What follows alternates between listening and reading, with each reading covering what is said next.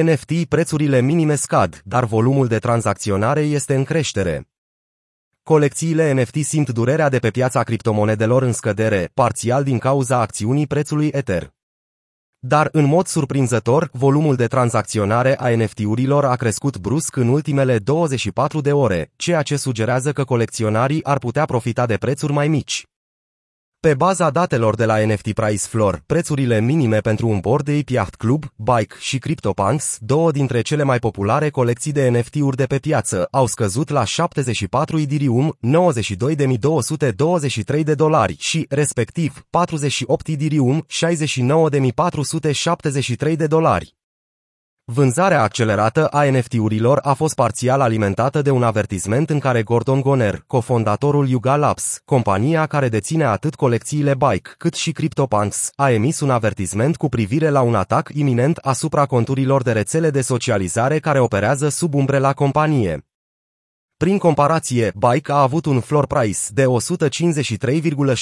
Ethereum, în timp ce CryptoPunks avea un floor price de 123 Ethereum. Agregatorul de date urmărește 380 de colecții cu o capitalizare de piață combinată de 5,58 miliarde de dolari. Alte colecții de NFT-uri de top sunt, de asemenea, în scădere. Mutant Ape Yacht Club a scăzut cu 22% până la aproximativ 20.100 de dolari, 14 Ethereum, Moonbirds a scăzut cu 16% până la aproximativ 23.000 de dolari, 16,2 Ethereum, Dodless și-a pierdut aproape 21% din floor price până la 11.000 de dolari. Între timp, numărul utilizatorilor OpenSea.io, cea mai mare piață NFT după volumul tranzacțiilor, a scăzut cu 18% în ultima lună, potrivit Dapradar. În ciuda scăderii prețurilor, volumul de tranzacționare ale NFT-urilor este în creștere. În timp ce prețurile celor mai populare colecții de NFT-uri au scăzut, volumul de tranzacționare arată opusul. Unii colecționari ar putea profita de Ethereum ieftin și de evaluări în scădere pentru a obține NFT-uri în mod normal scumpe la prețuri mai mici decât de obicei. În general, piața a înregistrat o creștere de 33% în ultimele 24 de ore, conform Kraitoslam. Vânzările au totalizat 37 de milioane de dolari, ceea ce este semnificativ mai mic decât suma zilnică observată la începutul lunii mai, dar reprezintă o îmbunătățire față de volumul zilnic de tranzacționare recent. Bored Ape Yacht Club a ocupat primul loc pe lista tranzacțiilor din ultima zi, cu 5,3 milioane de dolari în vânzări. Următoarele trei proiecte cel mai bine cotate sunt deținute de Yuga Labs, Make, Other Dead și CRYPT.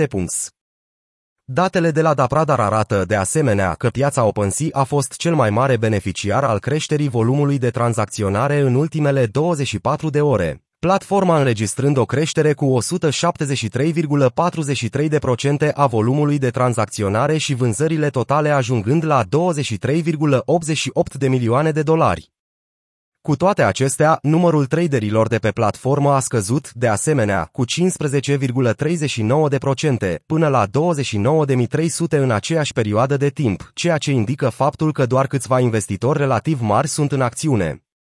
Piața NFT-urilor a crescut la 25 de miliarde de dolari în volum de tranzacționare în 2021, conform datelor de la Dapradar, și este încă în pas pentru a depăși acest număr în acest an.